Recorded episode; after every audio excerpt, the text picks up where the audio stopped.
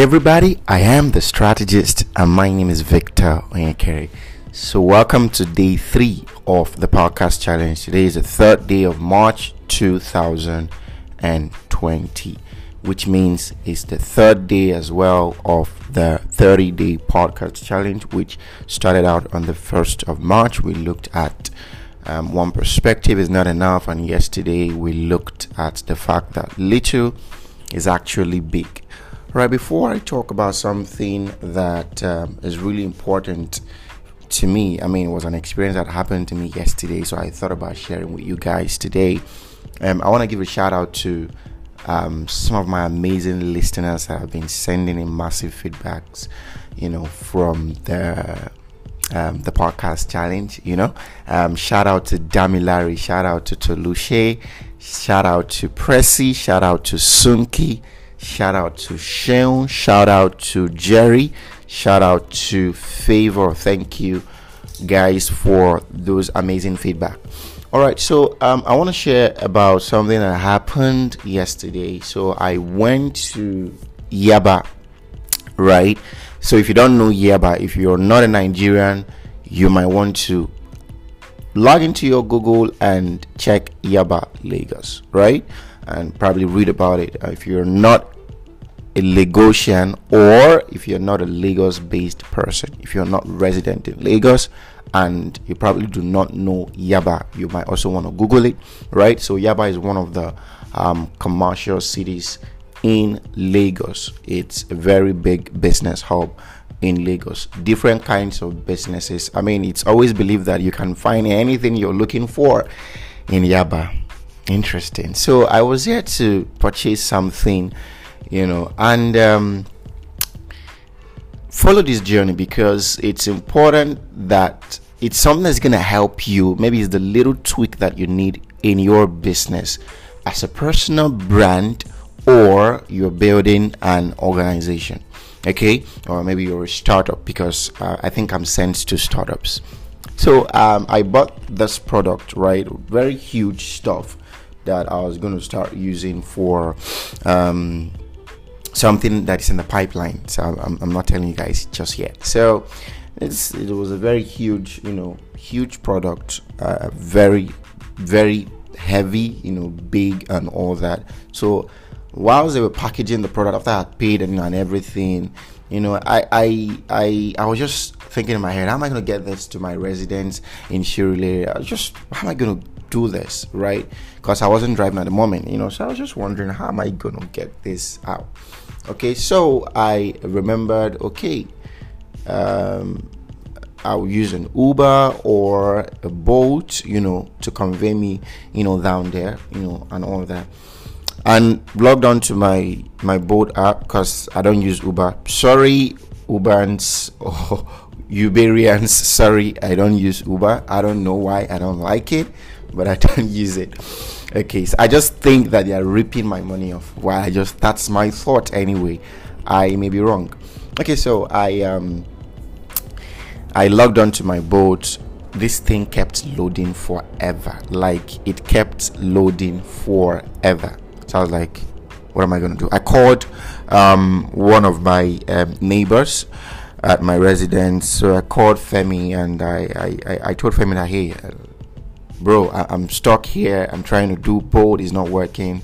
What can you do for me? Can you um, book a ride?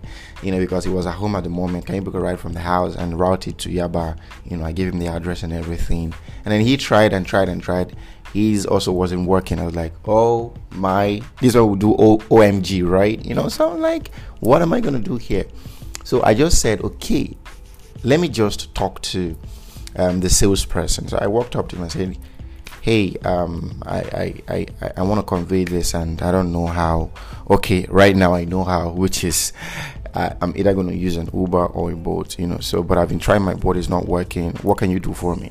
And i like i was expecting an opposite response or those kind of cold response like ah oga oh, there's i don't know what to do. Because it was already late and they were even closing right? It was already I got there very late and they were already they were already closing. You know, this was around seven seven o'clock, you know, seven p.m. last night. Was very late, you know, and um, he gave me w- the best response I could ever get. I mean, from that, le- I mean, like from that level of the professionalism was top notch. I wasn't expecting it because it wasn't really um, um, a. I mean, judging by looks, it wasn't really a top notch. wasn't really the, that corporate setting and all that stuff. And he said, "Oh, sir, I'll, I'll use my Bolt and, and book the ride for you." Whoa! And he did that, and he kept updating me. Oh, sir, the ride is just five minutes away. oh interesting. Oh, sir, it's just three minutes away. Oh, sir, the ride is now one minute. It would soon be here. I'm really sorry for this. Like the guy was literally apologizing. Like I'm asking in my head for what, dude? Why are you apologizing to me? I should be apologizing to you.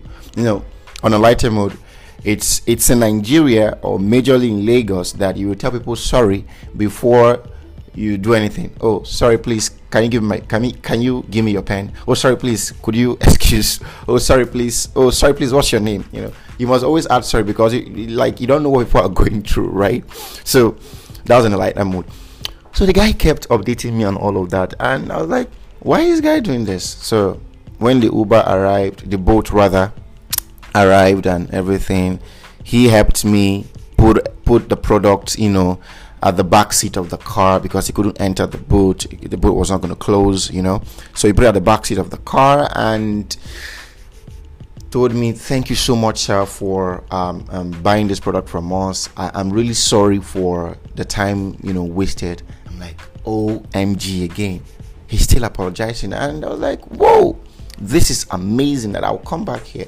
You know, and then I got into the Bolt. Right, the Bolt guy was extremely fantastic. Like he was extremely i mean when i jumped out when i got to, to, to my house i jumped out from the car. I told him that if i if if i was the one that booked you i could have rated you more right? I could have rated you even more than five star okay? So i i looked at it and um, i was like so that means we're not paying attention to really important things we're not paying attention to customer experience you know, so I, I ask you today, what experience of you are you living with people? What experience of your brand are you living with people? People just think that I have a fine logo, I have a fine voice, right? And I have nice branding, blah blah blah blah. Sorry, those are those things are not uh, are not your brand. The experience, right, that you give out in terms of serving your customer in terms of serving people.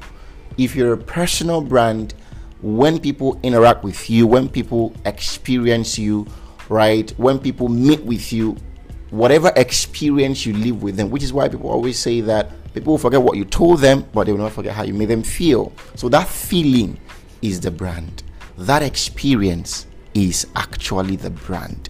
So I dare you today go and change or go and recalibrate the kind of experience. Ask yourself when I interact with people at events or when I, I, I sell my product, my brand to people, what experience? How do I make them feel? When you when you when you hold an apple, there's an experience, right? And I, I personally think that 60 to 80 percent of people that use Apple products, well, I use Apple products are using it for the experience beyond just the productivity tools that are in there, which many people do not even know about, right? So, is the experience that they are selling. So, branding is actually experience, customer experience.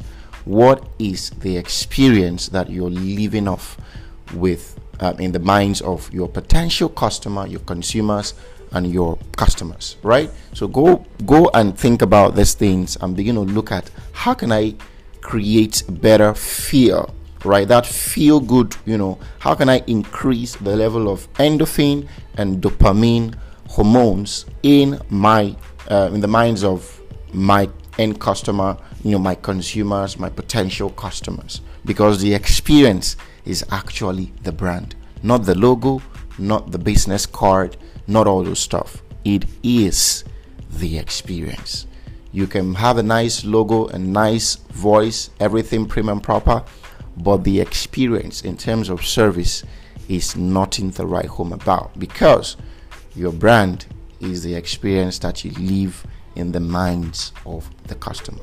They will forget everything that you have said to them, but they will never forget how you made them feel, right? And major decisions are made right on your behalf on on behalf on the behalf of your brand as a person as a business when you're not in the room. So when you're not in the room it is your experience that speaks for you. All right? So go ahead and build a top-notch customer experience. Think about the bucket of things you need to do to be able to deliver an exceptional experience to increase the productivity of your brand as a person and as a business as it were. All right so guys that's it for today. I hope you enjoyed my my little experience you know but i learned something from it. So um go and do something about your customer experience. I'll see you guys tomorrow um on day four.